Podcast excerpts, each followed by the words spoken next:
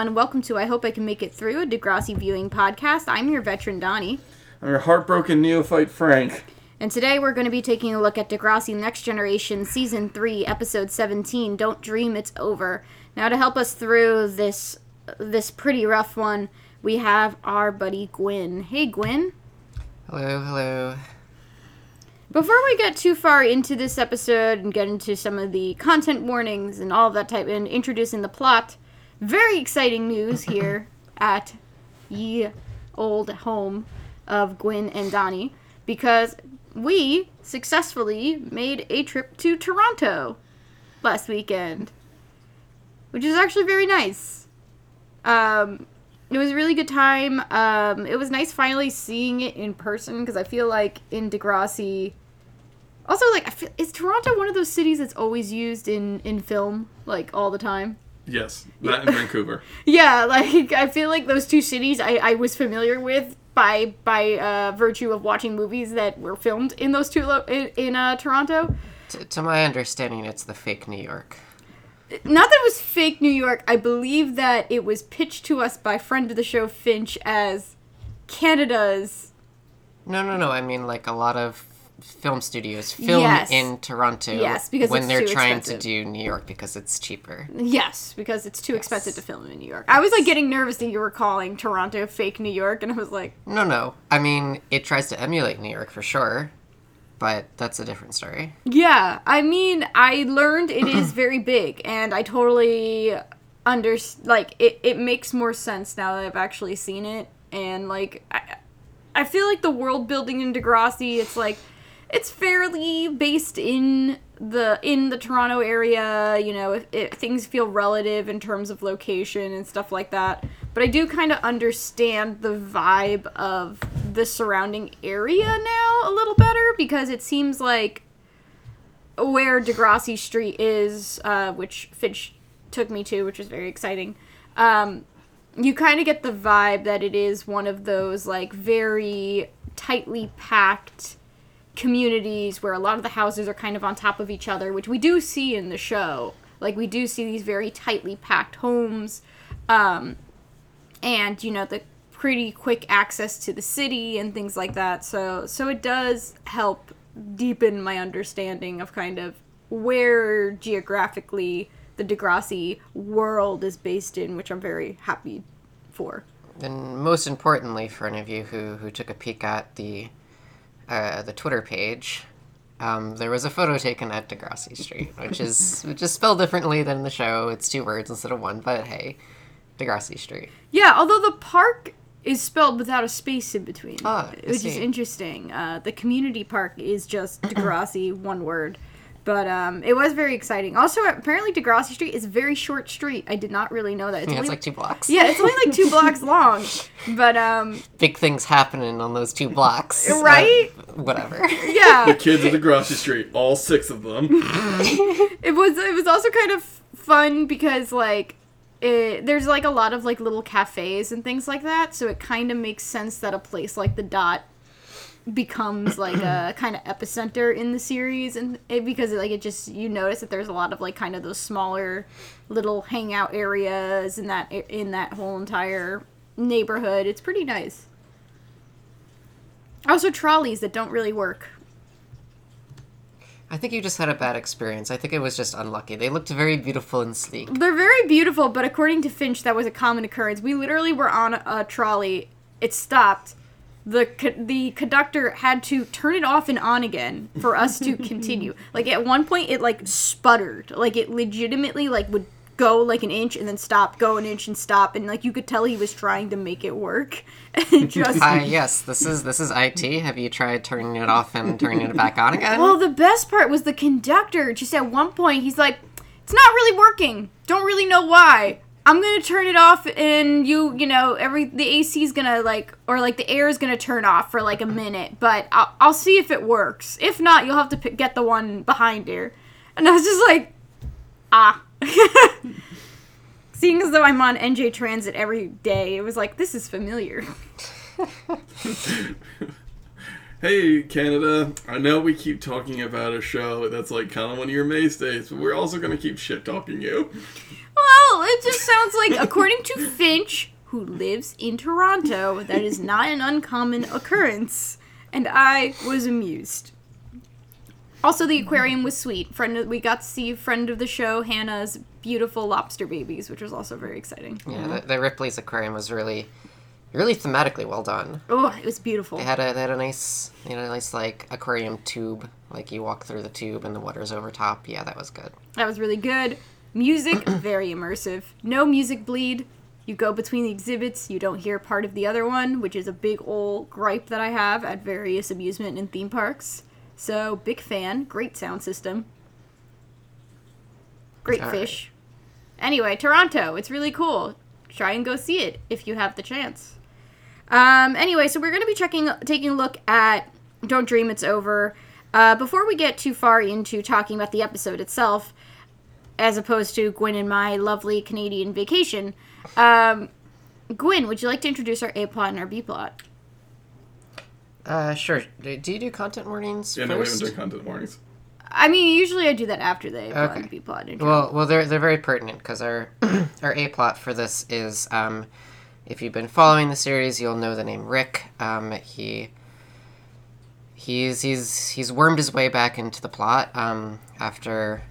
I, I, I didn't see the actual episode, but he was in he was an abuser of Terri in a, in a brief relationship they had, and he's wormed his way back in. And this is the a plot deals with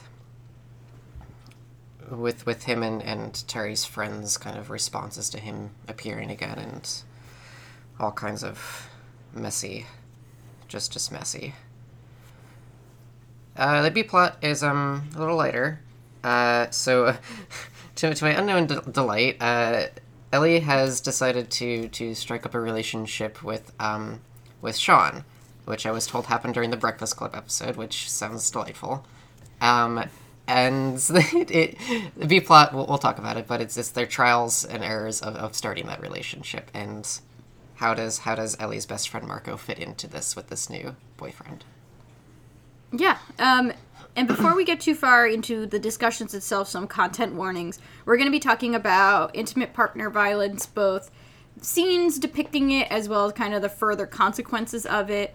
Um, the actions do result in head trauma and hospitalization, so we'll also be talking a bit about that. Um, there will be probably some discussion about ableism. Um, and there's going to be a lot of just discussion of processing how to handle or how not to handle when someone you know is going through this type of stuff. So there's a lot of just like interpersonal conflict and just really hard discussions that kind of happen and hard thoughts that kind of happen in in the show that we're going to be unpacking. Um, it's a I personally found this episode to be very well done, but very emotionally taxing in general.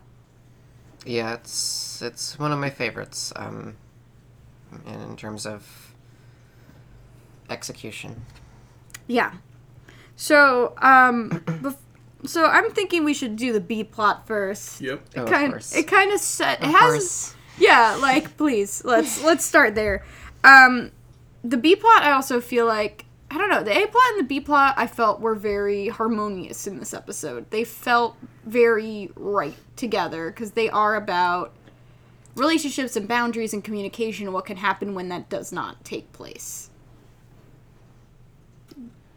Just in two very, very, very different directions. Um, so we open up this plot. Snake is back at school and he's very, very excited to just be alive and be in class. He's passing back pop quizzes um, and he's just like super jazzed. Like you can tell that, you know, he is feeling a lot better, not just like physically, but emotionally, he's feeling a lot better, which is great. Um, and as he's passing things back, Marco gets up and gives this like very heartwarming, like we're happy you're back. Like we didn't really like the sub, which is very very sweet. But I need to draw attention to his outfit. Which, Of course you do. the thing about Marco, okay, the, literally, there's like this one moment where, like, so Marco's getting up and he's making this speech, and as he's making the speech, Ellie is in in the background. Oh, And- she's in full tilt goth. yeah, and I kind of like Gwyn and I paused it because we were watching it together. We were taking notes, and as we were, as we paused it, I went, "Oh look, here's both of my aesthetics in high school." Because Ellie's in like this full like classic goth, really big black belt, typical Ellie Fair. Marco, his first off, his hair is like flat ironed, which was all the rage back when we were all in high school. Um, he's wearing like this kind of black and gray track jacket. Um, but the most important detail is like he's wearing this weird multicolored dirt bike graphic tee. He's wearing he's wearing a, a youth large child shirt. Yeah, like he's That's what he's he's dressed like a 12-year-old. He is. Like He's going down. straight up dressed like a 12-year-old. And that's like all I could think about while looking at him. It was very like like what I would wear in like my phase where I'm like, no, no, no, I'm not transmasc. I just like wearing boys' clothes. It's fine. But it was a lot. Um, but yeah, he gives this very heartwarming little speech. Um, everyone claps. Everyone's super excited that Snake is back. And as they're and as the class wraps up, Marco and Ellie. Oh my god. Dahlia just launched for Frank's body. Dahlia. we talked about this. We talked about this. Oh, she embedded a claw in my tums. Oh no! Oh, she does not. She needs to do better at boundaries. Oh, God. Do you I'm need sorry, a break? Frank. It's fine. I'm sorry. Okay. If you don't, if you don't, you have to give her no purchase, Yeah, or she will jump into your lap. it's true. Like like zero. It's like you what if can't your lean- arms is about like like you have to have your arms Yeah. up like barricades. You. It's like how you can't lean forward or she'll jump on your back. I was what? like, they do that too. She did Who that at the that? end of Dahlia oh my did God, that at Dahlia, the, you at menace. the end of one of our episodes. It was like I forget which episode. It was literally I was giving the send off. Dahlia just fucking launches onto my back. I just scream the last bit of it because Dahlia's like fucking just digging her claws into my shoulders. We were doing our best to train these babies, but she is the biggest baby. Yeah, oh, they're so I'm wonderful. baby Dahlia. Dahlia, go away. We're doing important Human business. human Okay. business. um, But uh, these cats are the rotary phones of old movies. like, they're just adding so much time to our podcast. we can always edit it out. But Right. They- Um, But anyway, so Marco and Ellie are chatting after class, and they're specifically talking about how they're planning on going to see a Bollywood double feature. This is a really nice callback to um, or last season where um, they were talking how this was like a big connection between the two of them, and Ellie wanted to kind of imitate some of the Bollywood aesthetic when when directing a project because it's what Marco likes. So it's nice to see that there's some consistency there. Um, as they're discussing this plan, Ashley kind of materializes and brings up that Sean's not going to be interested in a Bollywood double feature. Um, Ellie is just very upfront, saying like, "Well, you know, he doesn't have to be a part of this. Like, this could be a Marco thing, Marco and me thing. Like, we just we should have our own space." And Ashley brings up like, you know, change isn't bad, Elle. Like, bringing Sean into this and having to adjust yourself for it isn't the end of the world. In fact, it's part of like being in a relationship. Uh, to which to which she does bring up the important point that her friends are important too, and she doesn't want to be that girl that becomes all about her boyfriend and forgets her friends. Yeah, yeah, and I I do uh, appreciate There's it. two sides of this of this coin. Exactly, exactly. And it's it's like one of those things where I actually was like, yeah, no, that's true. But um we'll talk more about how that can be a bit of an issue later. Um, but we have a scene change. We're in Caitlin's studio. Caitlin's kind of watching play. It was like watching a playback of one of her reports with Ellie. Um, and Caitlin's like, uh, like, uh, why am I like this? And Ellie's like, it's fine. I like it. And it's kind of like you could tell they have a nice relationship. well, it's about um, security cameras. Yes, yes. she's just like, who could be watching you? and I think like one of the things is that there's multiple Caitlin faces. Yes. There are. So It is it is cute though. I do like that the two of them appear to be genuinely connecting and like this co-op actually is Caitlin being involved in Ellie's life. I do also like the fact that like Caitlin is like one of the most awkward characters we encounter throughout Yeah. the show, and yet she somehow landed a newscaster job. I think it kind of works cuz I feel like with with Caitlin a lot of it has to do with kind of more her her ability to just kind of just like go hard into things and research and all of that type of stuff. So I feel like No, it's fine. it's fine.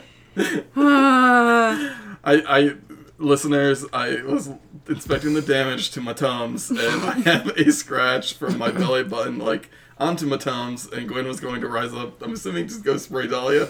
No, do you want like a band aid? I'm good. I'm fine. Neosporin? do you want to wash it out? It looks bad. I'm good. I'm good. this is really good I've podcast. had I've had many cat scratches before. Okay, on your belly button? it's gonna be painful, Frank. You're gonna wake up and you're like, be like in the morning, be like, oh, scratch my belly button, and then you're like, ow, and then you're gonna be It's jolted fine. out of sleep and disturbed, It's and you're gonna start your day off terribly. My days already start terribly from robocalls from Azerbaijan. Oh, you're getting those too? oh my god, those spikes. Um, yes. Oh my god, I'm getting robocallers from Azerbaijan. I've been um I actually have a little map that I've been keeping track of where I've gotten calls from. A lot of Eastern Europe. Yeah, same. Georgia, Somalia well Somalia's not Eastern Europe, I know that. I have gotten a Somalia call. I wonder if we're like on the same list. Which would be weird because we're two different area codes. Yeah. Anyway, um so then who rolls up? It's Slim Shawnee. Yeah, yeah. So Slim Shawnee rolls by, and as soon as he does, Caitlin's like, "Oh, I gotta go. Oh, this, Slim this is Shawnee. not this is not for me." um, which is like, I, I don't know. Like Caitlin, there's, s- you know what it is. I I quite like when Caitlin is in kind of this like mentorship position in the sense that there's space between her and her responsibilities to the kid. Mm-hmm. Like I feel like when it's a mentor, she has a reason to be working with them. She has a reason to like she has objectives. When she is like in a relationship with someone and trying to connect with that kid, it, she's all over the place. It's unstructured. She doesn't know what the fuck to do. But like in the context of like having a co-op with a kid, I quite like her in that position. But she like sees that Sean's here she leaves. Um, and Sean is very excited to ask Ellie if she wants to see an action movie on Saturday, which I don't I did not write down the title, but he was like Elimination round three. like he was like totally like, yeah, that and Ellie's like, huh? She does not even realize like that's a film, yeah. Like she's and apparently it's a franchise, like part three. in my heart, he he wanted to say Fast and the Furious, but he couldn't say it because of copyright issues. With family. In my in my heart, that's what Sean is into, which I feel Yeah, like is sense. totally in character. um, but she is kind of apprehensive because the plan would be to see it on Saturday, which is when the Bollywood doubleheader is, and she. But in spite of her being apprehensive, she says yes to the plans. Oh, yeah. she straight up lies. Like, Yeah. Like, he asks her, "Do you have plans?" And she thinks about it for half second and says, "No, I have no plans." Yeah. Um it's a, it's a pretty classic plot, except It's classic, if but then we get the twist. Well, what I like. is- Okay. Oh, sorry. What go I ahead. like about it is I feel like this is a type of plot that's dominated by your like popular kids. Like this is a type of plot that I feel like the the predictable thing to do would be have like your Sean Hazel, uh, not Sean, uh Hazel, Spinner, Paige, Jimmy, like that group of kids have that type of plot and I like that we have like the weirdo kids dealing with this issue. Sure.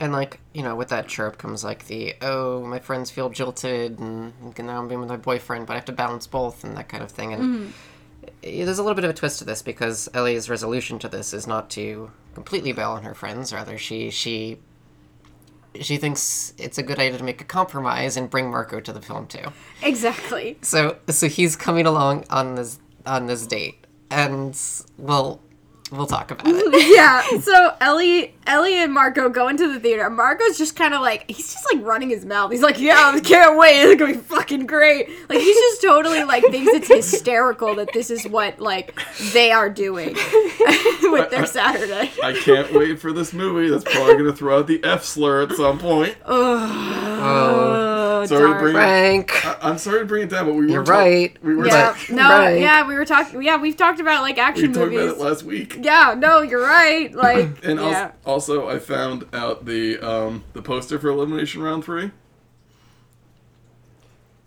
okay. which I'll give it credit for. Oh, okay. Okay, there's some there's more diversity on that poster than some of these episodes. It's just it's two dudes in tank tops, like like a black dude and an Asian dude in tank tops with guns. yeah, you know, sometimes tank, tank tops and khakis. yeah, you know, sometimes that's all you need. But like But yeah, it's it's one of those things. I mean, you know, I'm not here to throw out like gendered ideas of girls' films, guys' films, but this is a guy film, and Yeah. this is your first, right? First date, Yeah. Sean. Sean? Sean? I think I I don't think Sean's ever been on a date outside of Emma. I don't think he he and Amy went on a date. I don't get the vibe that Amy and him dated. I think their date was like a six pack at the local ballpark. Yeah, like I don't I don't get the vibe that they, they were they were kind of a dinner and a movie type of couple. Um, maybe they were, maybe I'm wrong, but Um, and I think the one date we saw between Emma and Sean, they were supposed to go to a movie. Then Emma thought she lost her wallet. yeah, exactly. And that was whole that whole thing was thwarted pretty pretty decisively. Yeah. Um, this whole area is cursed. This movie theater. Um, but not only is Ellie bringing Marco, but this appears to be a double date situation with Jay and Alex, which is great, great, awesome. Anyway, th- this is my favorite part of this was Jay trying to be his cool standoffish guy- self. Um, sees Marco walk up and he just goes, "Right, Alex, go get me some popcorn." And Alex just looks at him, chewing gum. I'm pretty certain, and goes, "Give me twenty bucks, and I will." Which I love her already. This is my first time I've ever seen her, and I and I love this character. I love Alex. so, I mean, popcorn. So, just just like a dollar for the popcorn, Yeah, nineteen dollars profit. yeah, yeah. She knows what she's about. She knows. I love her. I love her so much. Um, Needless to say, he does not give her twenty dollars, but no, he goes th- to get the popcorn. they go himself. together. Um, and of course, Sean is kind of looking at her a little confused. And once Jay and Alex leave, Ellie clarifies that you know she had made plans with Marco, um, and you know it's only fair to kind of bring him along because of it. And Sean seems pretty bummed out, but he also doesn't say anything about why he's feeling bummed out by this. But we all like. Sean, like, was there any discussion of Alex and Jay? Yeah, like I feel like that like I feel like that's a bit of a surprise. Not to say that like double dates are bad, I say as if I've ever been Gwen, have we ever been on a double date? Fuck if I know. I don't think we've ever been on a double date. Anyway, Have you ever taken a double dare physical challenge? no. We did do that Pericura with Katie and Kelsey. That was a double date. I consider that a double date. Yes, I think that counts. Okay, so maybe one.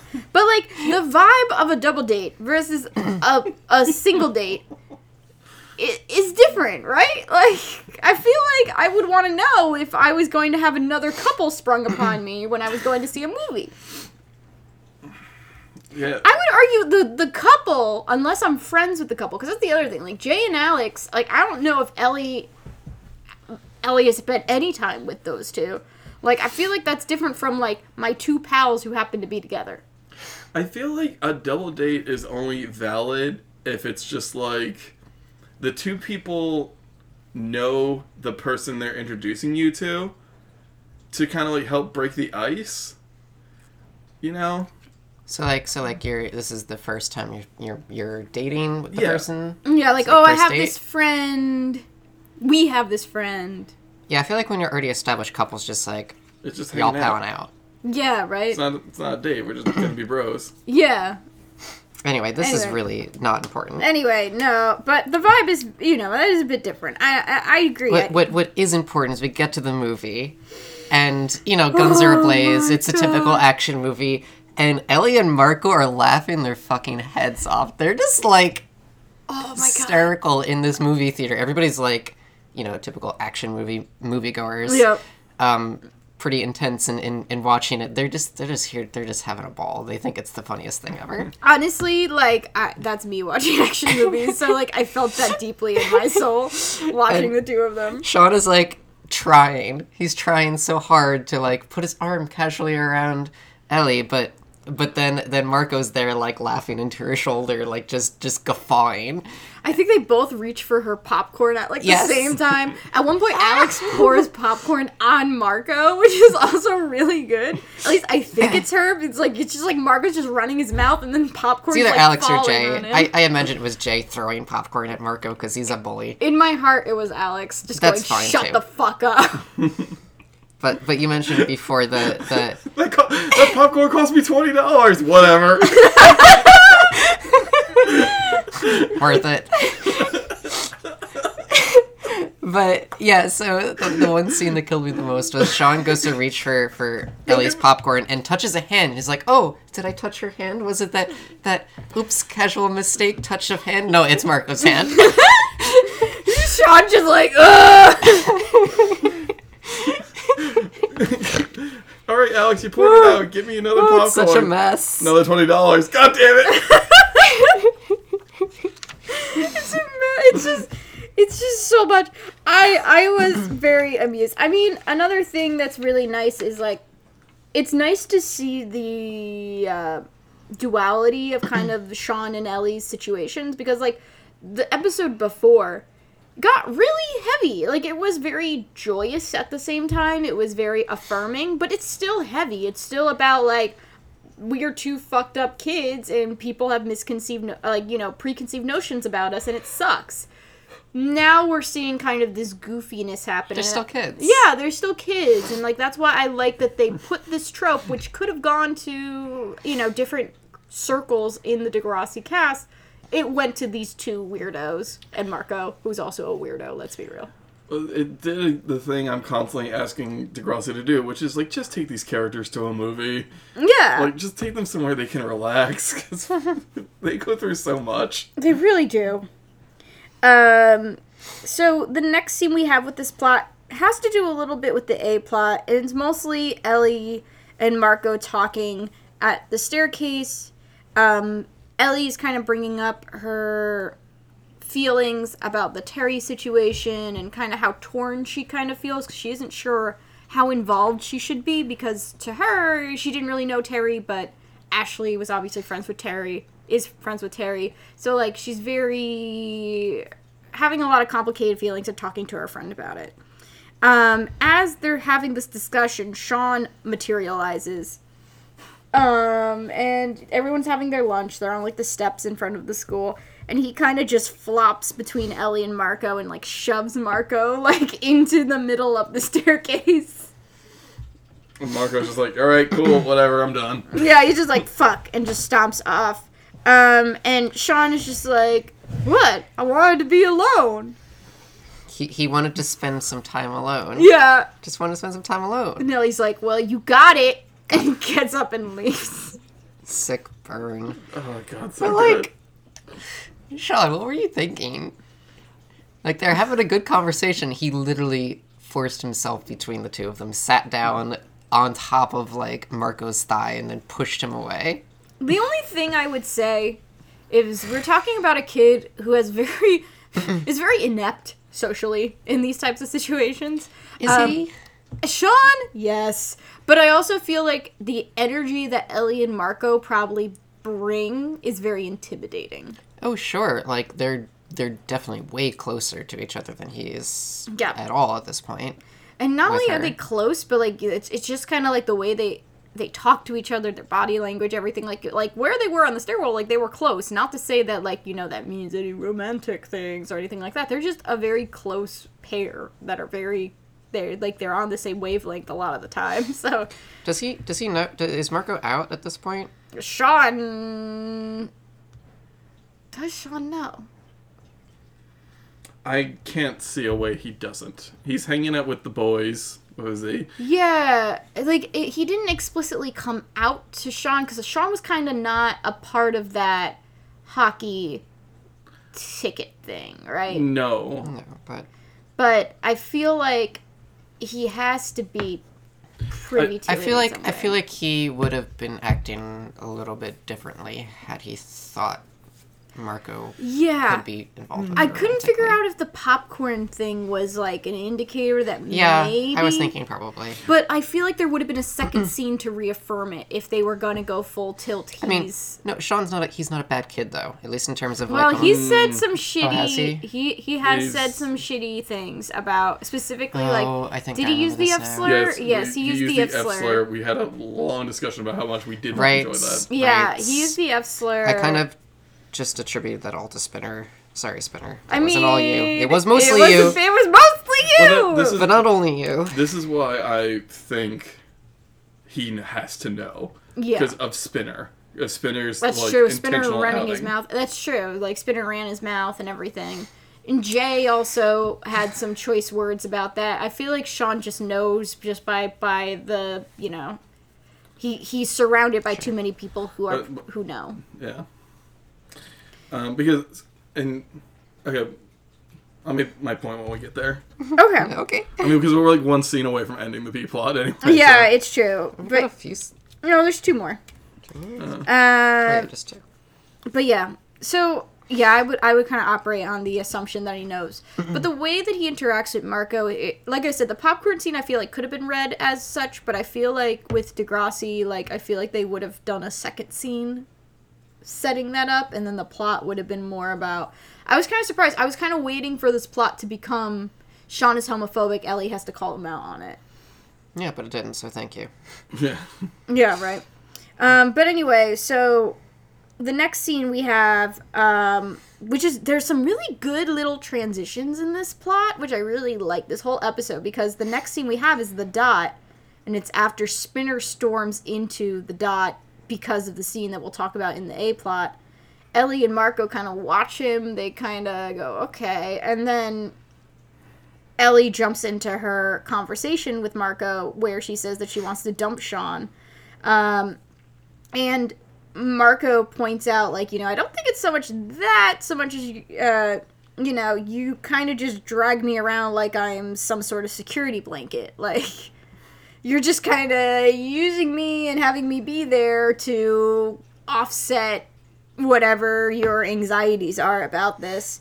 Um, and you're not really giving him the space to kind of be your boyfriend, let alone a good one. So, you know, you got to be able to spend some alone time with him and truly get to know him. Yeah.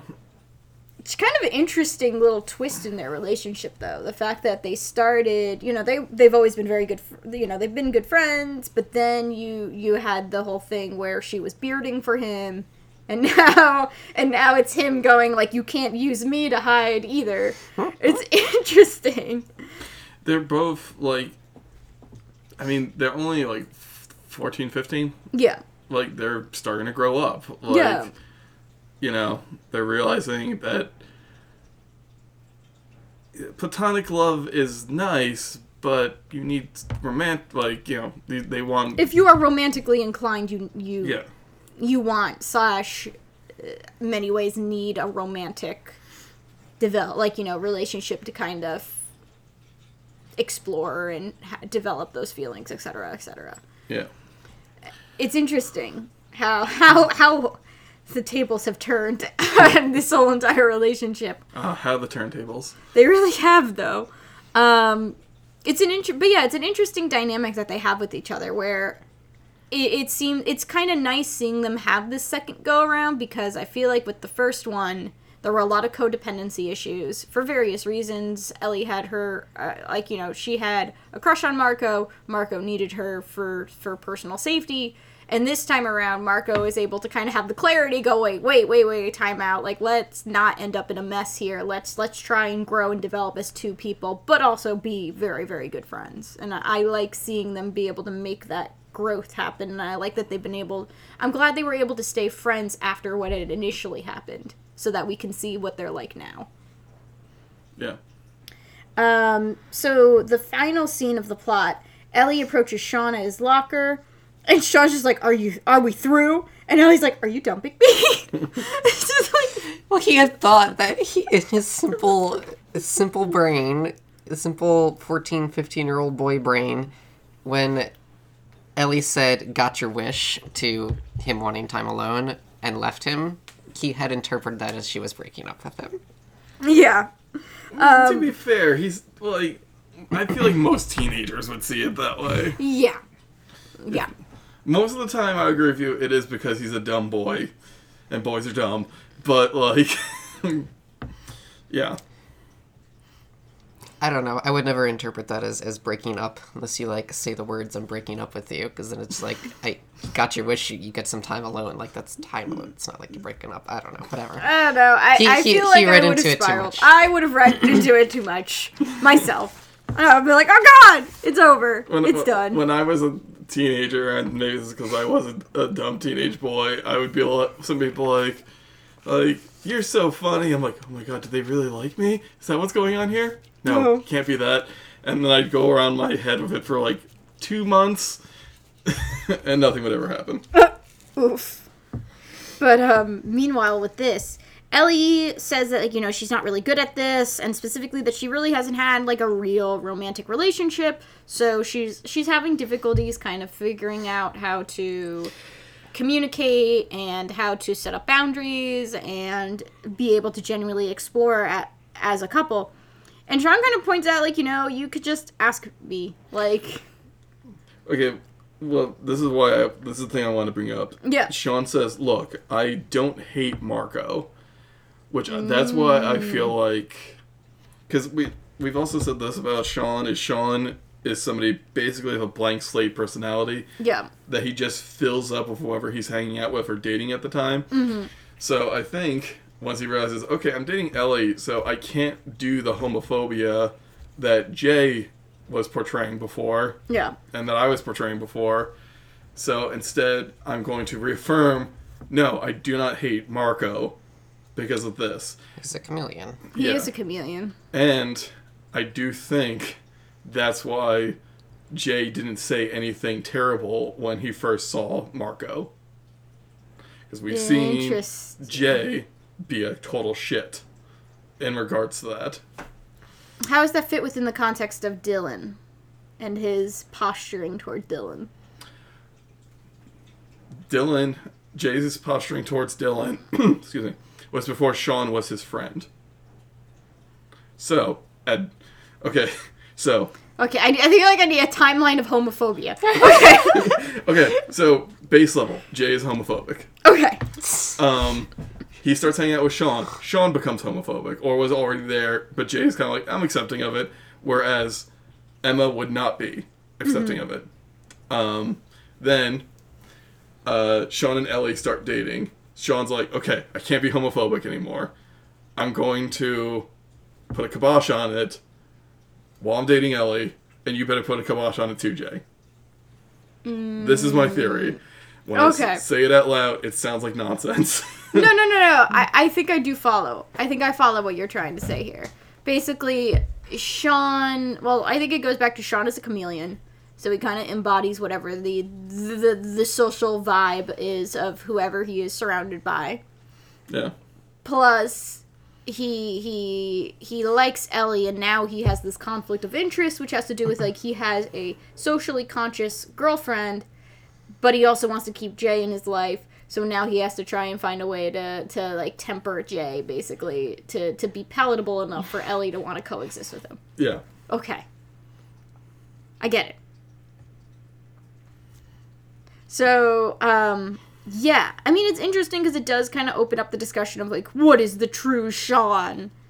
There's no true Sean. I mean, The true Sean is, as Gwen said, a chameleon. Trying. He'll he'll get there probably.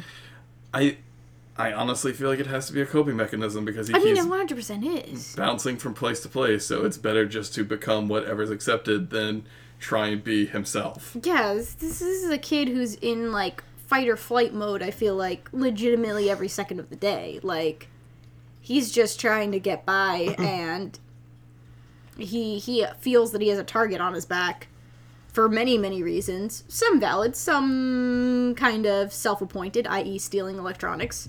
Yeah. but you know this is a kid who struggles a whole lot so what is the easiest way to survive? Just kind of assume the the, the tone of the group that he's surrounded by Yeah. back to having feelings about sean cool Uh, so uh, he points out to Ellie that you know if, if he if she has any questions, like she can just ask him. Um, they kind of come to a consensus and they kiss, and that's kind of the end of that plot. Which is a pretty sweet one. It's a very, like, once again, it's a trope that we see, but it's also a trope because I feel like this is a very common occurrence in teenage relationships. I like that it was um, debased a little bit and kind of put on a group of kids that we wouldn't usually see this plot come out. And it's nice to see Ellie and Marco are getting better and better at communicating their needs with each other. Yay. Yeah. It's good. Um, shall we go to the A plot? I mean, we gotta. Um, this is where all the content warnings are really gonna kick in. Um, so just kind of keep that in mind as we make our way through this one. Um, the episode opens with Paige inviting the crew on a minivan road trip. Um, her parents are gonna be away. She has the car keys. I don't know where Dylan is. Dylan's like, fuck this, bye. And she's just like, I can have multiple people in my car. So, um, you know, she's talking. She's talking initially to Pay. Uh, Paige is talking initially to Spinner, Hazel, Jimmy, and that crew. Terri's kind of walking by. As she walks by, um, everyone kind of like you know is happy to have her in in the circle. Hazel invites her, and Terri brings up her concern that you know she's going to be a fifth wheel if she tags along because the rest of the group is coupled together. Which makes me realize there was a time where like none of them were dating each other. I mean, you know, Paige and Spinner have been going strong since the beginning of the season. Yeah, but like there was a time where this crew, this like this crew was like not all in each other's business. Which is interesting. I kind of forgot. I think it was because I'm so used as a veteran to them being coupled up mm-hmm. that like I was thinking about it and I was like, this this actually took a while. Like it took literally until this episode in season three that we're seeing all of them together as as units like this in a scene Yeah. which is interesting in a way. Um, because it felt so inevitable. Um, at least to me. I don't know to you frank. No, not really. oh okay. Interesting. Um, anyway so paige is like well you know if you feel uncomfortable about that you can invite somebody to come with if if you know you really because like if that's going to be that much of a problem for you. Cue the opening. Then we go to kwan's like okay is Wait, you this a, forgot you forgot one little detail that I liked, please reveal the detail which was they're talking about the road trip, and and, and naturally Paige is probably going to drive. It's her car. Well, it's her parents' car. And Spinner tries to be cute, and he leans into her shoulder, asking Aldo-eyed, asking for the the front seat. Can I have pretty please? Can I sit in the front seat? Haha, no! you have to wait your turn, buddy. Paige just shoots him down immediately.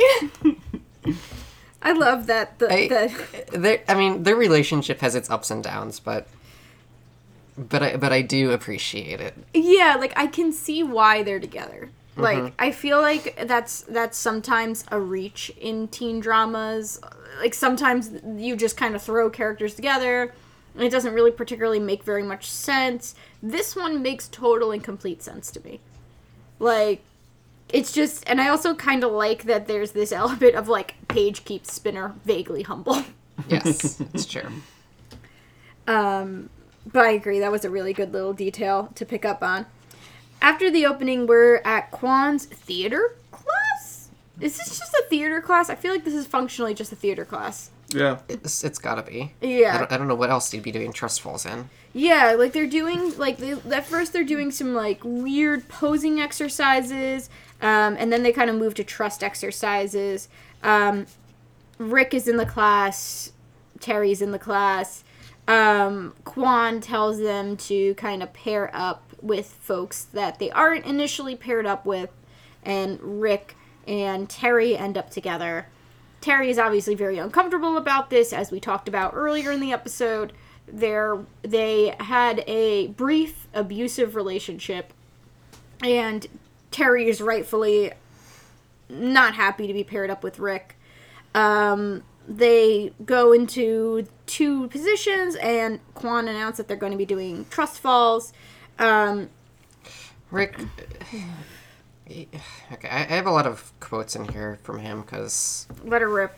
It, well, just throughout the episode. Yeah. Just because I feel it's important to really get his tone across too, Yes. and his word choice, because a lot. It's so. It's calculated. Um. They go to do this thing. She's she's clearly apprehensive, and he turns to her and says, "Do you really think I'm gonna let you fall?"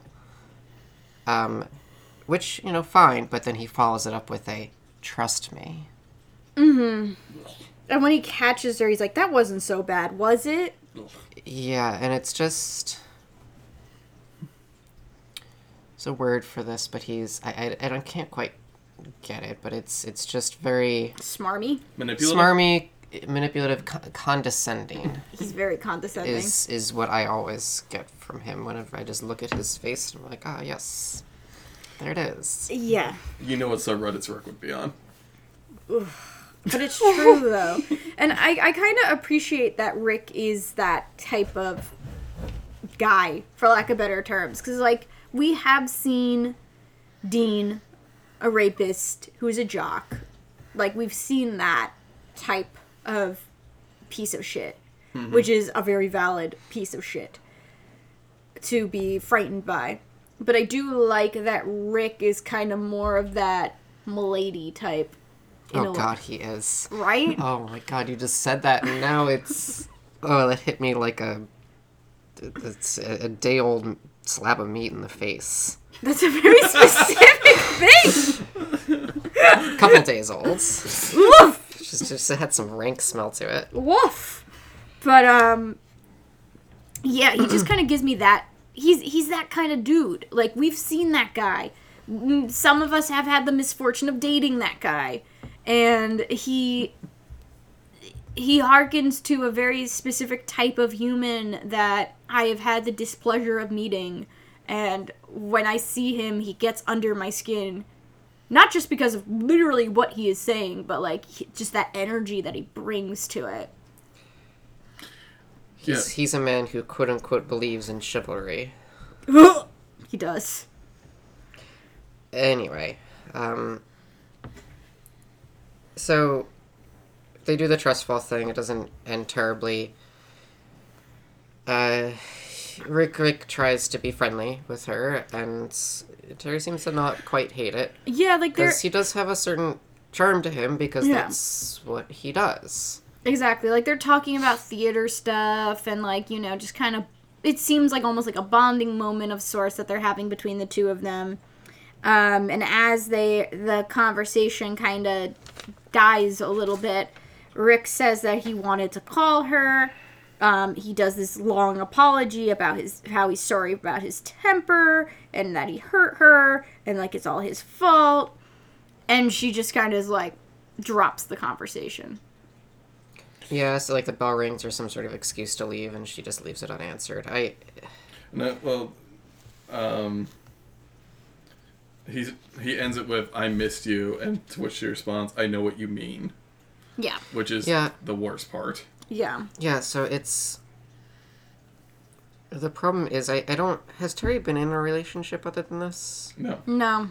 So this is all she she's used to. This is all she knows about relationships and he did you know, he wooed her. Um Yeah. he he made these grand romantic gestures and it was all nice and romantic and and, and, and flattering except for when he hurt her Yeah. multiple times. If he apologizes for that, she can make her it's it's easy to try and make herself to believe it won't happen again and all that's left is the good stuff. Exactly. And you know, this it's it's a very it's a very cliche narrative of, of abuse, but it's cliche for a reason. It's the cycles of abuse are talked about um, because they are very consistent. Exactly. and yeah, this is the like second half of the cycle that we saw started in the first in the last episode. We saw them together. Yeah, it's just like it's it's one of those things where Terri I mean, we've talked about this before about how this couple is kind of a perfect storm of sorts because Terri's the type of person who is pretty. I mean, she's very sweet. She's But- very forgiving. Yeah, she's extremely forgiving, and she's not the type of person to demand accountability when bad shit happens. Like, you know, she's just not the type of character. Like, where she's going to say, like, okay, I know that you're sorry, but, like, what are you going to do about it? Like, are you going to change anything? Are you going to therapy? Are you, like, you know, she's not going to have any stipulations with them getting back together. It's oh he said he's sorry. Oh he appears that to you know be upset about what he did, and that's just kind of that's fine. That's that's something. And it's rough in that sense to kind of process it um, and kind of watch it as, as an adult. I feel like this plot is like terrifying when you're older. Like it, it obviously like rattled me a bit as a kid, but like as an adult, like I feel like my heart is in my throat literally like every scene. Because you know what's coming. Yeah, yeah, and it's not just like, oh, I know what's coming because like I've watched TV and I know how these plots play out. It's oh, I know what's coming because I know jackasses like Rick and I've seen what they have done to people. Yeah. Like, you know, it's, it's like going back and watching an old movie and you're like, oh, I did not get this when I was a kid. Exactly. But now I have some damage on me, so like, now I know. Yeah, exactly. It's kind of like that. Just the the uh, terror that is, you know, having more life experience. Um, so that scene kind of ends on that note, and the next scene we have is at the dot. Now, at the dot, we have Spinner telling a weird ass story about farting or some shit As he does. as he does, and Paige, Hazel, and Jimmy are together. Um, We only hear the tail end of it, which is, anyways, what do we do? Don't order chili. thanks, Spinner. Just eat cheese whiz. God damn it. It always comes back to that. Because his character always references. I'm telling you, there is a Bible. There is a Degrassi Bible that the writers were going off of, and it said in there, like, reference Cheese Whiz. He likes it.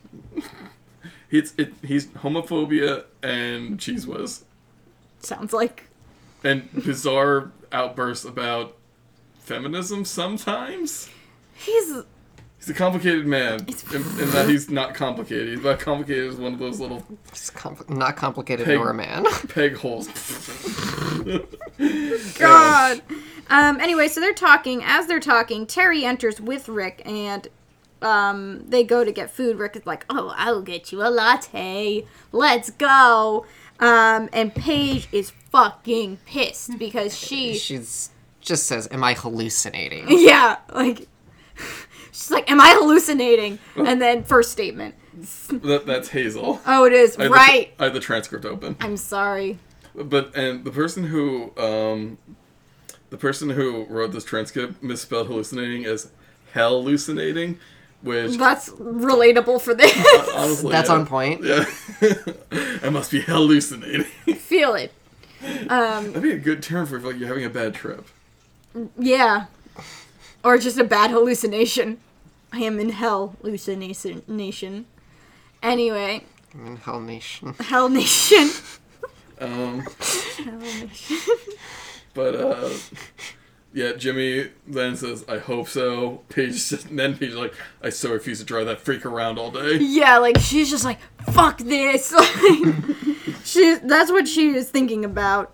Um, and then they all kind of have this very sobering moment. Well, Jimmy brings up the fact yeah. that if if they refuse to to bring Rick along on this, Well, there's a lot of pieces of it. if they refuse to bring Rick, they they know they know Terri has has expressed the concern she doesn't want to be the fifth wheel, and if they refuse to bring Rick, maybe she wouldn't come. N- There's a progression And- though. Yeah. Do you have the quote? Because I think the progression is very Um, interesting. Spinner says, "Yeah, but we leave him behind. Guaranteed, we leave Terri behind. Yes. Hazel, without any of us to look out for her. Jimmy, and then it's open season for Rick again. Yeah, I was Yeah. getting there. I'm sorry. But yes, yeah, it's is oof, that's a line. It's open season for Rick again. Yeah. Well, we we saw in in the initial episode that kind of introduced this plot line like Jimmy was the one that was really advocating for Terri in many ways and was the one that was bringing up his his concerns. And a lot of it wasn't really evidence based at the time. It was just kind of like he was getting a va- bad vibe. So he you know ended up being right. But he was very much like made uncomfortable by how Rick was talking over Terri consistently um, and things like that. But yeah, like they all kind of come to this consensus, which is very scary, for lack of better terms, because it. And I feel like this is kind of a. I don't know if it's an intentional theme or not in this season, but there seems to be this repeated realization amongst characters where they realize that they are teenagers in over their heads.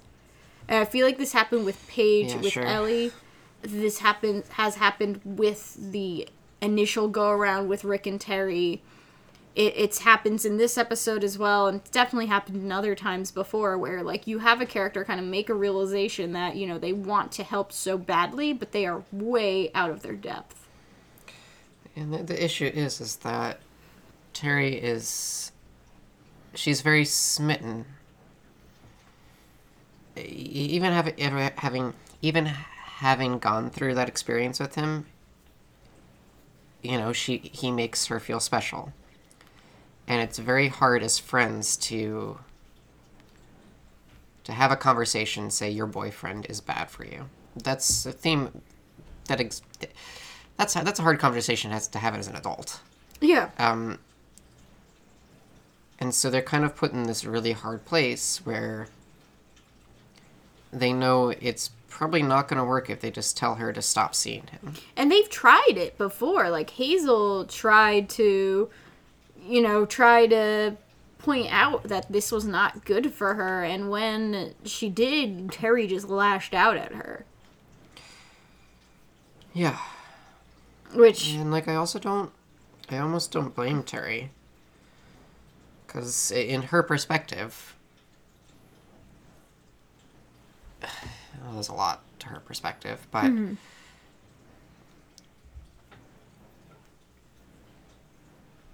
I don't know. This is something that that she thinks is good for her, Yeah. and and she's been she's been judged a lot in her life, mm-hmm. and this is something that this is just another one of those times where she's being judged. exactly, she she feels othered consistently amongst this group Yeah, for various reasons. So it, to have them question her relationship is an attack on her character. Yeah, yep. So Anyway, so they let Rick on the trip. yeah, Um, bad decision or, or or not, it's the best they can do. exactly. Um, so they're at the park, um, and Rick, as they're kind of like relaxing, he, he goes to sit on the van, and Paige gets mad, saying like, "Hey, like you know, don't dent my fucking van. That is actually my parents." Um, and Terri tries to de-escalate the situation by inviting Rick to sit on the bench, which was very interesting because Spinner is sitting on the bench, and as soon as Rick goes over, he jumps off the bench, which was a very subtle little detail that I appreciated. Um, and it's just you can already sense that there is a lot of tension going on, and nobody knows how to handle it well. Yeah. So they're they're they're doing their best to avoid this conversation, but Paige cannot resist, and she she she tries to subtle subtly check in with with Terri. Um, by offering, you know, after after after we you know hang out today, do you want to come back and hang out with us? You know, girls' night out. Yeah, like we'll dish with the We'll girls. dish with the girls, and you know that's her way of saying, please let us talk to you. Yeah. Um, which, you know, Terri picks up on immediately. Mm-hmm. And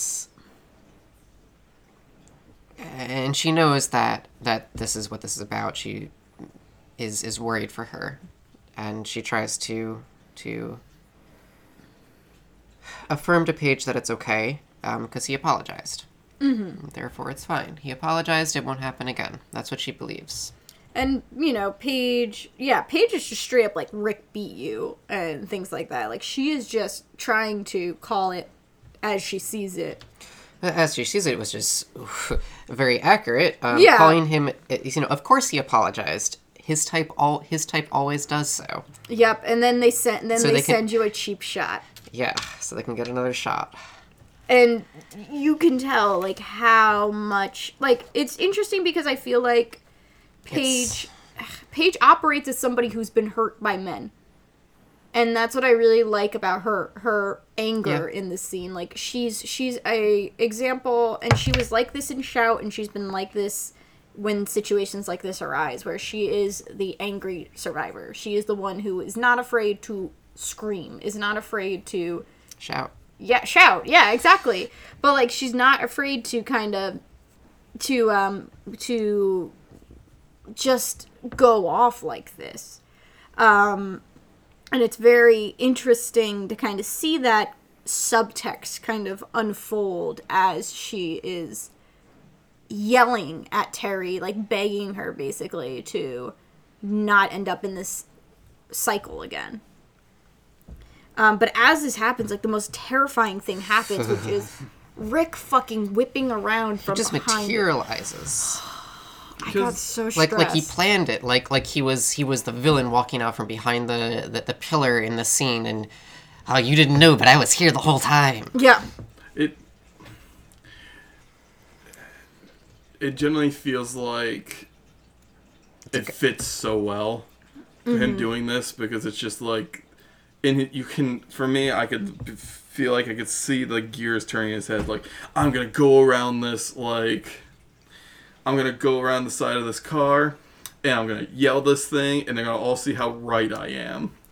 yeah so he's he he needs to um, redeem himself to terri and and the way to do that is to tell her her friends are wrong that she cannot trust her friends and this is a tried and true practice of abusers It's isolation, it's yeah. isolation it's it's it's um it's it's con- uh, sowing confusion and you don't know what's who to believe but you can believe me. Yeah. um, because your friend is just yelling at you.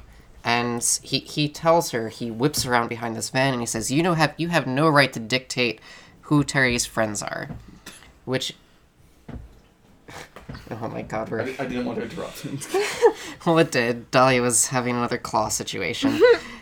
No, Dahlia, pl- Oh god, I even forgot. So he he whips around and he lists. Yeah. So he he says, holding up one finger, one, you have no right to dictate whose Terri friends are. Two, you're a vicious backstabber. yeah, And th- it's very calculated. He was waiting for this moment, in my opinion. He was probably waiting for this moment because he knew it was going to happen. yeah, He knew Paige was going to say something. He was waiting for her to say something so he could whip out his moral high ground on her and show that she is the person who you can't trust, not me. exactly. It's it's it's very effective. It's a very effective technique, and yeah, I, I totally imagine him just kind of crouched behind the minivan. Honestly, Ugh. Yeah. And they get into a bit, you know, an argument, and uh, Rick said. I forget how he how it comes up, but he, he, he, says everything that Paige says is judgmental. She's a very judgmental person. she likes to pretend that she's perfect. She likes It's to the pretend to be sentiment. perfect. Okay. Um, and judges other people. Mm-hmm. And it gets ugly here, um, where where Paige snaps back. I'd rather be, I'd rather be that. I'd rather be judgmental than than be a psycho.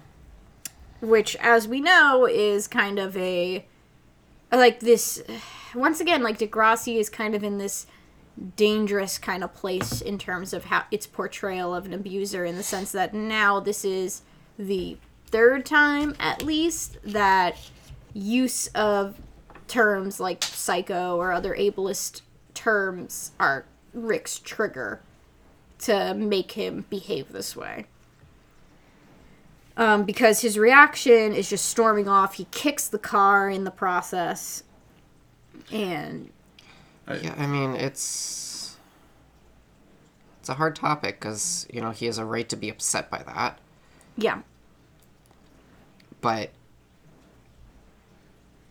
he, it does not excuse anything. It does not excuse exactly. actions. Well, I think the problem that they ran into is not so much that like I think the problem that they ran into with this one is Rick is one of the first characters in the next generation crew who has like a direct reaction toward ableist slurs of this nature. E- even though we have characters down the line that will be will receive like will struggle with mental illness, will receive diagnosis, etc., etc. This is kind of your first one of the next generation crew. So you have that kind of misfortune that the first character kind of dealing with this directly is an abuser. Yeah. and that's kind of the the thing it's not so much it's it's hard because it's just like i feel like it, it kind of just it's just the timing of it is not great in that context I, I don't even know if the timing's not great. It's just it.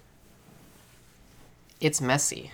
It's Yeah. it's not it's not black and white. It's not he's an abuser and that's the worst. You know, he's the demon. Um, I mean, okay. I mean, it kind of is that way, Yeah. but he is also being hurt. Regardless of whether his actions warrant the responses that he gives, which they don't, very clearly they do not, he is being hurt. And he has probably been called that word before for him to react that way. yes And he is he's known to have anger issues and people see that. And that's where you get those those those slurs hurled at you. If, if you have anger issues, if, if you have some sort of if you act outwardly mentally you ill yes that's what i'm trying to say and yeah it's this is just a it's i think it's an extraordinarily well written episode and well done well acted too um but it's messy yeah. But i like i appreciate that because real life situations like this are messy. I agree. Very messy usually. I agree wholeheartedly. I just wish that we had another m- explicitly mentally ill character on the show to kind of offset the implication that is kind of happening here. But like i said there will be more down the pipeline. So it's not the end of the world to me as a viewer but also i have that knowledge as a veteran that i know that there's going to be other characters um sorry we're more dahlia nonsense off air Um, yeah. So so that sets him off. He kicks the car.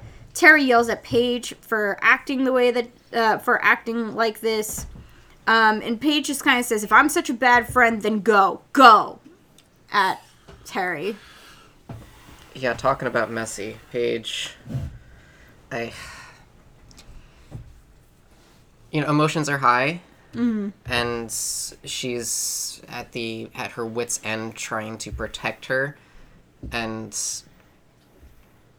she's it's, it's she's frustrated and she does not handle it well because And let's be real, she's probably activated to a certain extent as Oh, yeah, well. totally. Like we saw how she freaked out when she saw Dean in the vicinity of Manny. Like obviously like she's worried because of Dean being a bad dude, but I think that Paige now like when she has especially if she has like evidence that a guy is bad, she's now going to be very activated during that process because then it becomes I need to keep you know I need to keep other girls safe. I don't want them to end up like me. Mm-hmm. And so when she sees this someone not willing to take her seriously, it's not it's you know an attack on her character, but it's way deeper than just the you're mean paige kind of read. It's it's suggesting that her you know her her knowledge because of in spite of being a survivor is questioned. Um, so so Terri storms off um, and meets up with Rick. Rick is kind of in like it looks like a kind of like a partially like a former construction site or kind of like a store like you know just like one of those weird parts of a park where it's like a dirt pile, lots of rocks, but in this case it's a lot of cinder blocks. a lot of cinder blocks and like the grass has grown over it and it's kind of like a clearing. I don't know. They're they're isolated. Yeah. So Rick is just kind of yelling, kicks, then he apologizes, Um, and then he's like in the process you can tell like his his his his mood is like clashing because in the process of being really angry he then says that he's happy that he's back with terri um, Well, what's going through his mind is he's realizing he's showing her his anger again. Yeah. And he's like his his beep beep alarms are saying I can't show this to her because then she'll she won't let me in again. Mm-hmm. And so that's when he says I'm so, he he he goes back to romantic again. yeah but his voice is very tense when Well, he's yeah, because he's it. he's faking it. yeah He he's forcing it. He's Yeah. in, he's he's in an activated state, um, an angry state, and he is trying to get. He's trying to hide it. Exactly. Um, and Terri is trying to de escalate the situation. They kiss. She tries to invite him back to the group. Um, and he's like, you know, I want to walk. And I think he wants to, like, walk home, it sounds like. Uh, he just he, just wants to cool off. I don't know. He doesn't want. He does not want to see them. Yeah. it's very clear. yeah, and Terri's just like, you know, that would be kind of far. Like, it. It's, you know, it's just kind of like, you know, not really worth it. Rick points out that he's uncomfortable because Paige called him a psycho. And Terri then tries to dismiss it because it's just Paige being Paige. But that agitates Rick more because now he feels that his feelings are being invalidated and dismissed because Paige is able to act this way without fault. Yeah, I mean, it's gonna let it happen. um, it's just you know, it's it's a hard situation. He's regardless of him being an abuser and having hurt Terri in the past, his feelings are still very real in this moment. Yeah. and that you know her just uh, terri saying that's just paige being paige totally he says he, he he says to her in a very hurt tone my feelings don't matter and it's it's just it's messy again everything's just really messy um And I think it goes back to teenagers being out of their depth, right? Because it's like a you have a um you know, you have a kid who is in crisis because he was told this um does not have the coping mechanisms to kind of get calm. And then also you have um Terri who doesn't really have the tools to kind of help him through the crisis. So once again, it gets into this very messy territory. And I do appreciate it because I feel like we don't. I feel like it's presenting this stuff, and you see the obvious, like, tr- triggers and activation and things like that. But it's not. In at least the way the episode came off to me, it doesn't seem like they're giving Rick a pass for this. No they're giving a reason Yes. they're giving they're giving a trigger that's what they're Yes. giving they're not giving an excuse Exactly. And it's it's very it's sorry. Dahlia caught sight of the water bottle and, and ran. But now he's back. Um but it's one of those things where you do see it's a very good example of like a reason for why somebody acts this way, but also not excusing the behavior. Um, as he gets more and more agitated, he grabs her. He keep he starts yelling. Um, he grabs her tighter and tighter, and says that says you're not going back to her. You're not. You're not. At this point, she's she's trying to tell him that you're hurting me. You're hurting me. You're you're. He's grabbing her wrist too tightly. Yeah. Um, she tries to get away, get away, away. away. He's not, not letting her. She tries, you know, he he wants to drag her along, um, to go walk with him and away from the group. And, and I forget exactly how it happens. He But- just like he does let go of her, and when he does, I guess because they're kind of like Well, he gives her a push. In in some way. yeah. yeah. Um, Um, like he's holding her wrists, and he's saying, "You can't leave. Do you understand?" And she, like she's trying to pull out of his grip. Yeah, I kind of read it as like a "Pho," like and yeah, a, and he just finally kind off. of throws her towards the ground. And we mentioned before the clearing they're in. It's got a lot of cinder blocks. Um, Terri, I, I don't know why she doesn't, but she does not break her fall, and she slams her head right back directly on a cinder block. Well, I mean, she's falling straight backwards. Yeah. So, you know, It's kind of hard to right yourself when you're falling like that. yeah. Yeah, I guess so. Also, the shock of getting shoved by a human that you care about probably doesn't help. Um, but yeah, she hits it. the The sound cuts out for a second. Kind of slow mo's a little bit as she lands, um, and Rick is freaked out. Yeah. Um, meanwhile, they at the park, at the main part of the park, Hazel is kind of charming an audience. It looks like. Um, she truly is the gift of gab. Uh, I know I wanted to mention this before, but Yeah. like we were in a groove. But like what I one of the things I like about this is when Rick originally walks off, Jimmy is just standing there. Mm-hmm. Like just kind of like in utter shock of what's happening around him. Yeah. but like I feel like and I feel like that was also a very good bit of acting choice of like, oh, my friends are having a fight, I'm just gonna just not say anything. Yeah, it's it's on one hand, I was a little when I was processing this episode, I was kind of like, mm, it feels like Jimmy didn't really do very much after he he tried to do quite a bit in Never Gonna Give You Up. And there's a part of me that is like would have liked to see Jimmy more involved, but there's also a part of me that feels like how you feel, Frank, where it's like you know sometimes like you're watching it happen and you're just like like Well, I also feel like Jimmy said if Rick bo- like told Terri to come to him if Rick bothers her, yeah, and I feel like he was waiting for that. that's a good point too. So Yeah. So, and once again, kind of reiterates being out of your depth, not really knowing what to do, just trying to, trying to just, you know, try and not make things worse, even though in the process of doing that, you might make things worse. yeah, I'm sure if Jimmy had like his dithers, he would have formed a human shield around Terri with like every other boy he knew. right. But um, that's But- not what happens. No, it's not. So, Hazel's just kind of talking. Paige is worried about Terri, um, and Spinner notices that she's kind of concerned. So they walk around trying to find her, and when they do, they go to the clearing and they see Rick crouched over, and then realize Catching him literally red-handed because Yeah. she hit her head pretty hard and she's bleeding, yeah, um, and it looks real bad. It does. So they're like, oh, there's Rick, and then they see Terri, and they're like, oh, fuck. Um, but yeah, so they walk over. Um, they recognize that she's bleeding. Spinner calls nine one one.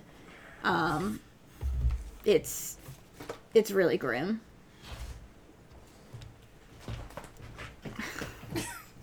yeah. Sorry, Dahlia, just not tonight.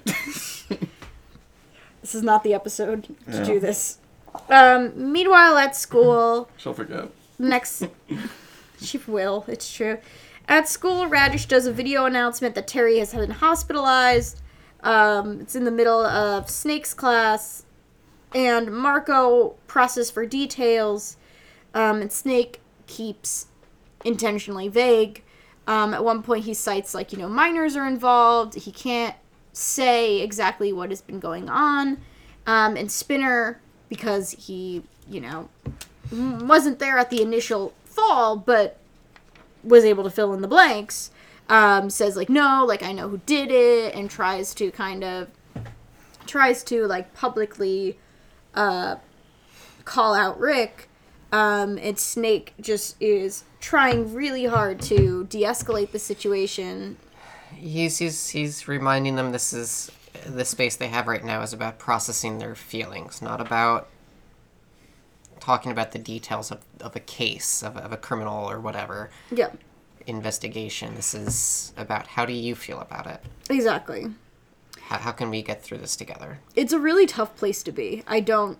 Yeah, no, it's it, he handled it pretty well. Um, and and the the best part that he did here was was transition to let's let's be thinking about what your feelings and what we can do for Terri, Exactly. which gives the opportunity. Um, that Paige made this card for her, Oh, it's so good. which is as as imagine it's very Paige, and is. it's also like four foot by three foot. Yeah, it's massive. It's, it's a gigantic card. Um, I'm Paige and I don't do anything in small. right. yes, and it's yeah, it's it's very sweet. Um, she's very, she's not making this about herself though. It's very clear. It's just that's just who she is. She does these. This is this card is very Paige, but it's not about herself. It is actually for Terri. Exactly. Um next scene Paige and Spinner go to see Terri in the hospital. Um she's not looking good. Um Yeah, she's she's not. Um, she's unconscious still. yeah. Uh head is wrapped up in bandages. Um it's I think. Do they have her on a she's like ventilation? yeah, it looks like she's on ventilation of some sort. it's scary. yeah it's it's traumatic to see honestly um and as they're kind of waiting outside the room just kind of looking in they see terri's dad um they pass off the card to her to him and he notes that she'll have surgery um and he just kind of asks himself like how could anyone do this to her um spinner and paige look really uncomfortable when they hear this and he asks if they knew um, and Paige just kind of says she thought it was under control, and he is very, very upset hearing that. He he didn't realize that Rick was had hurt her before. He didn't realize he was abusive towards her.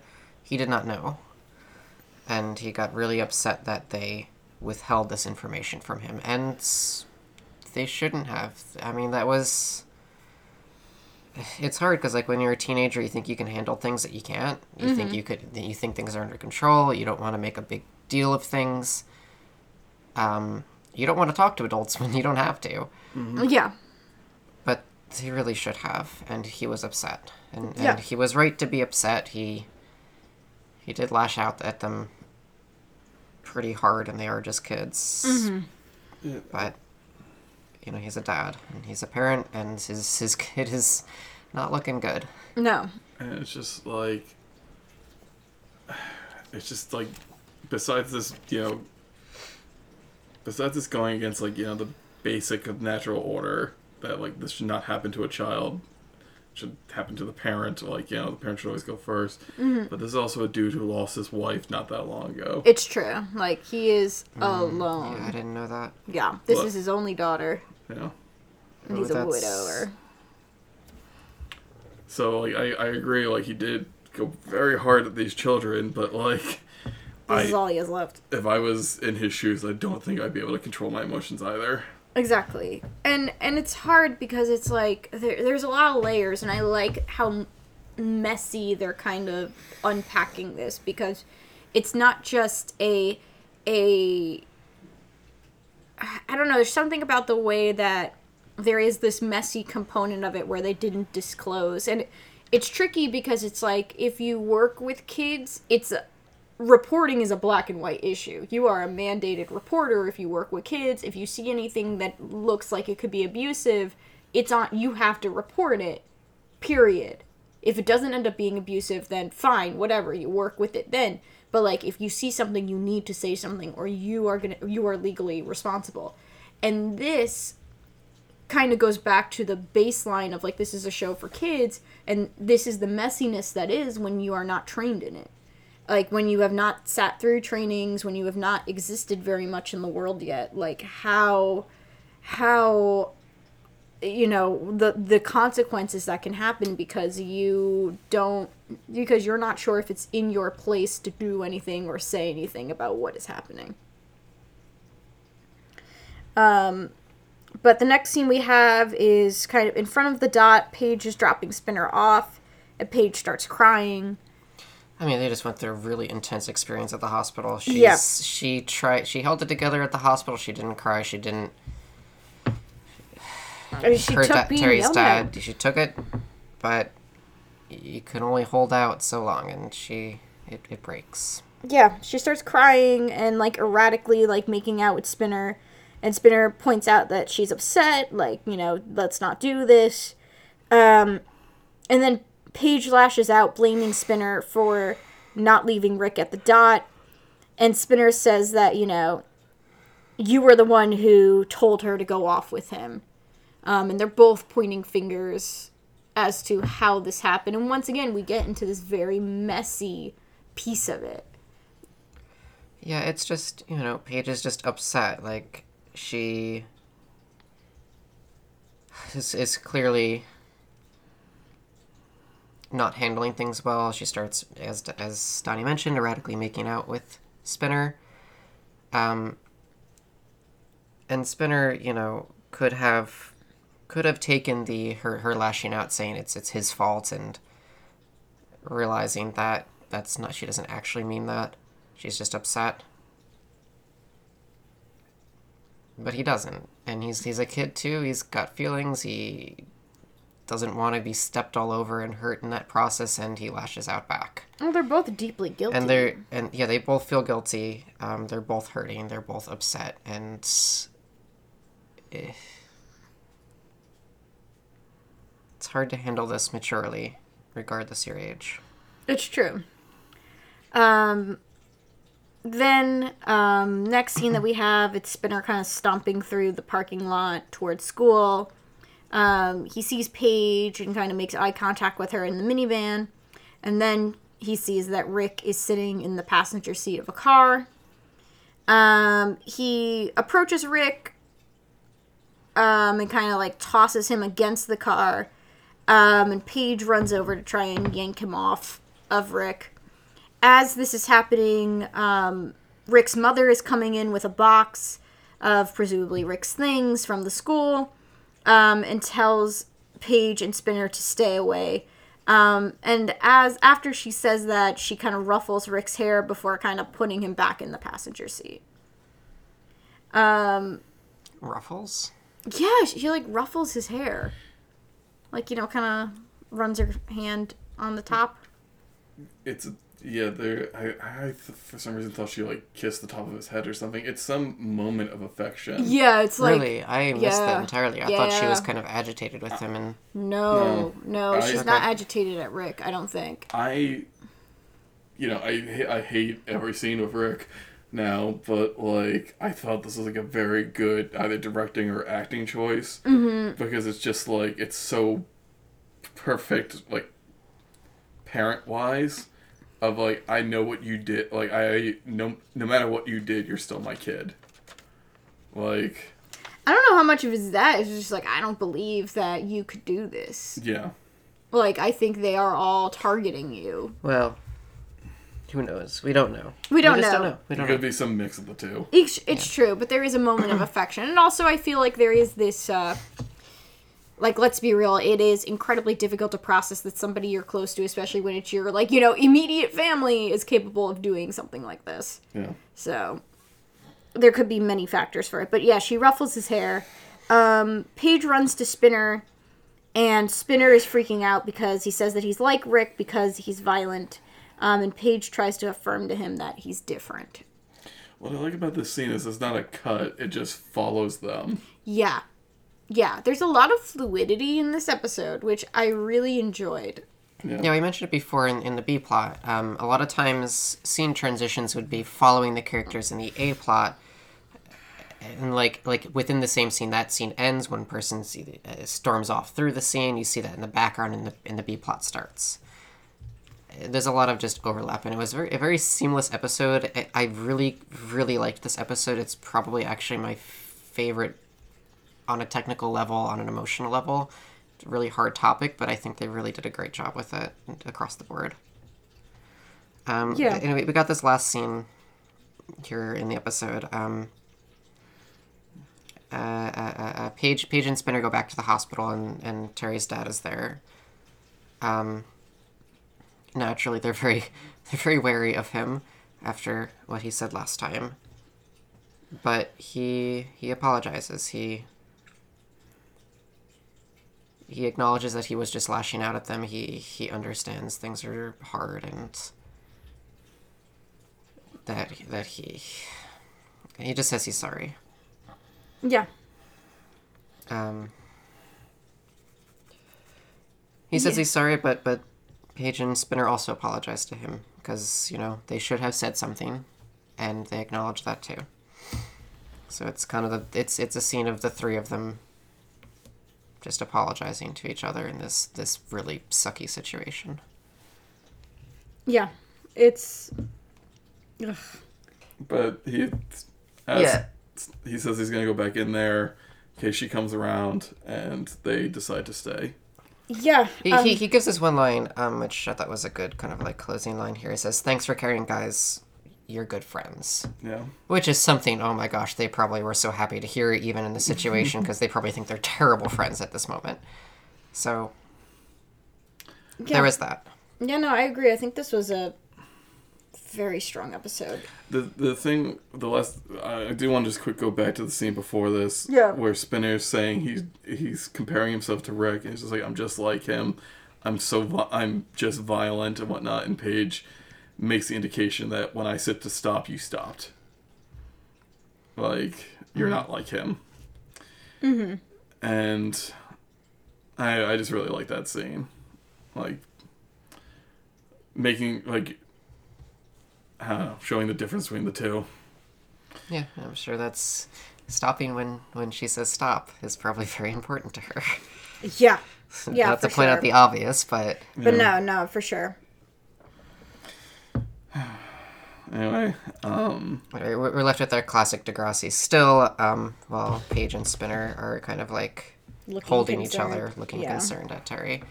And oof, it's a it's a hard note to leave on. I don't know. I mean, I probably won't watch the next episode. I don't have a lot of time in my life unless I'm on this next episode. Uh, Whatever. Hey, do you want to be? It's fun. Oh, oh, but is that about this? I think that's an entirely different topic. Is it not? Yeah, it's entirely different. But I'm talking about not knowing what happens. In it's this about a is, is different boy pretty who hard. sucks. Yeah. Every boy in Degrassi sucks except for Marco.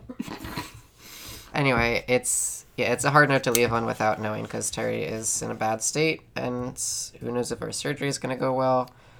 We don't know. Mm-hmm. We don't know what's going to happen. We don't. And I said this before, but I thought this episode in particularly, in particular, was very well acted.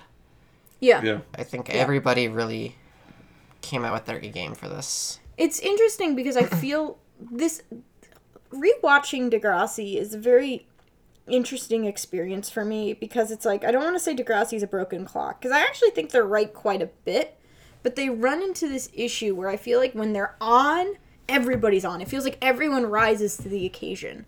The actors rise to the occasion, the directors rise to the occasion, the writers rise to the occasion. When they want to do something right, they rally behind it. But when they don't care enough or don't feel that they need to care enough for whatever reason, it feels like those episodes are bogged down on so many levels. Um, and it's a very interesting kind of like up and down show because of it. Because it's like you get brilliance like this, but then you get like lows that are pretty fucking low. It's it's an interesting show in that context. Um, very it's very fascinating watching it and having to like critically analyze it week to week. yeah. So, what's the rating on this one, Frank? I'm gonna give it an A minus. No, I'll give it a solid A. Like, it's hard to watch, but it's a good episode. Um, I felt like texting you, Donnie, while I was. So, like, I sent one text to Donnie, and then I stopped watching the episode because I just saw Rick, and I'm like, oh god, it's Rick. And I was like, all right, I'm done. I can't handle this right now. But then I watched all the way through, and I really wanted to text you my reactions to it, but I was just like, you know what? I'm gonna save those Yeah. because, Yeah, like, fair. but I mean, also I think you could figure out my reactions as I went through the episode. Oh, for sure. For sure, for sure. So, um, character rankings, I guess. Uh, there's a lot of people in this episode. Hazel, Jimmy are both rising for, especially for that scene where they're just like all coming together and realizing like they need to be there to protect Terri. Being good friends, they're on the rise. Sean and Ellie for figuring it out. You two are on the rise. Alex is on the rise for just I love her. strong arming 20 bucks. Especially to Jay. Please put him in his place. Um, Jay didn't do anything horrible in this episode, and he Ugh. Uh, he's bumping up a half step. Mm. Because, like, I don't want to reward somebody for being a decent human being. For, That's fair. For being base level. Yeah. Marco is like Marco. Just, just go fucking hang out with Paige at the top of the like heap, because like you two are both perfect. Um, I'm still laughing so hard about that movie scene. Oh, it's so good. it's so good. um, um, Spinner is on the rise for just trying his best. Um, um, Terri, I, I don't know if I'm gonna ever see Terri again. Um, I mean, uh, I don't. I'm, Terri's going to remain where she is in my my rankings in my nebulous rankings because like I did not care for what happened, but I understand why it happened Yeah. and that's the worst part. But I'm, you know, it's part of it, and it sucks so bad. Um, in case I don't ever see Terri again, she gets to go hang out in the um, one-off room with Attila and all the others, of all those kind people. Um, Rick remains where he was the last time we saw him, which is in the, one of the three pronged mouths of the devil, Dante's Inferno style um, Mr. Simpson for or Snake, excuse me, for trying his best to de-escalate the situation, and also just being pumped to be back at school and back at work. He's on the rise. Um, we forgot to mention his. I'm not sure we mentioned his one line where he's like, "Remember, applause won't help your fi- your final grade, only by a few percent." I thought that was really cute. Yeah. It was. Um, Paige, she did her best, so you can just stay where she currently is. I think that's it. Oh, uh, Terri's dad. He's on the rise for real for realizing these are kids and I should treat them better, Yeah. despite what he's going through, which sucks so fucking much. Yeah. This was a hard one. It was. Um, Next is recommendations. Um, so this is where we recommend things that are related to the episode, um, as well as things that we are enjoying, etc., etc. I think this episode's really good. I think it holds up. I think it's something that is worth watching if you um, want to further explore discussions of this type of topic. The B plot is delightful while also having a really important ending note concerning like communication and all that type of stuff. Um, I feel like we have a lot of recommendations in our backlog relating to this topic as well because this is something we have revisited a few times at this point. So I would also recommend checking out our backlog for some of the recommendations we've given for other episodes that handle this topic. Um, I'm going to recommend something lighthearted because I needed it after watching this episode. Um, I finally started a podcast called Blank Check, which is really fun. Um, one of the hosts is Griffin Newman, who was kind of in the news a little while back because he was the one who donated the entirety of his salary off of a Woody Allen movie to RAINN, um, and made like a very, uh, you know, a very public statement about it. Um, and it's very funny and very silly, but also they're very knowledgeable about films, which is really enjoyable. So if you want to listen to a podcast dedicated to talking about like movies that are just kind of movies that were made after somebody had some accolades and had the ability to kind of blow a budget on something, um, it's a really enjoyable thing to listen to. So I'm having a lot of fun. Uh, honestly, I don't. so I was trying to think of recommendations that have to do with an abuse narrative, and honestly, I drew a blank. Um, I I don't know if I've really read a story directly about that or, or, or, or watched something about that. Not, not off the top of my head, other than this episode. I feel like you didn't read enough YA growing up. I didn't, Too. and yeah, I didn't. I totally didn't. Um, but what I'm going to recommend is kind of like a abuse adjacent kind of narrative, which is bullying. Um, there's this manga that I actually quite really like. It's sitting on our shelf here. It's called a, a Silent Voice. It's English translated. It's about it's about a two characters. Um, there's this young boy who bullies this girl who is deaf, and it gets a lot of messy emotions involved with that. Eventually, the class kind of like scapegoats him as this bully and turns everything on him, and he becomes now the subject of being bullied for a while.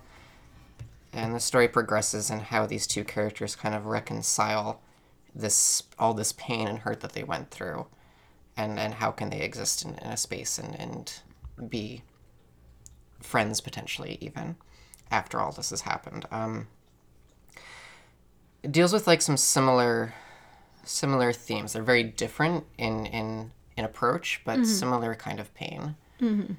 Um, it's really great. I the cast is really great. Emotions are, are really fully thought out, and it's it's a really good read. Um, seven volumes long, I think.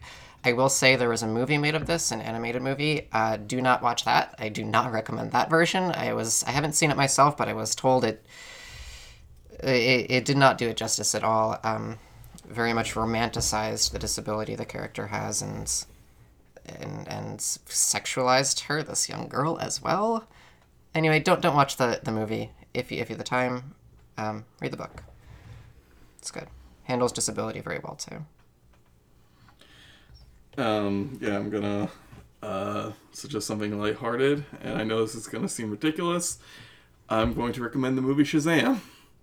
I haven't seen Have it you seen it? yet. Yeah, Oh, good. Let us know because I am curious. I really enjoyed it. Actually, like I would put it on par with Captain Marvel. Honestly, I mean, I Um, was charmed by the trailer, so I'm happy to hear this. and like It's not something I'm interested like in at all, but I heard some good reviews and.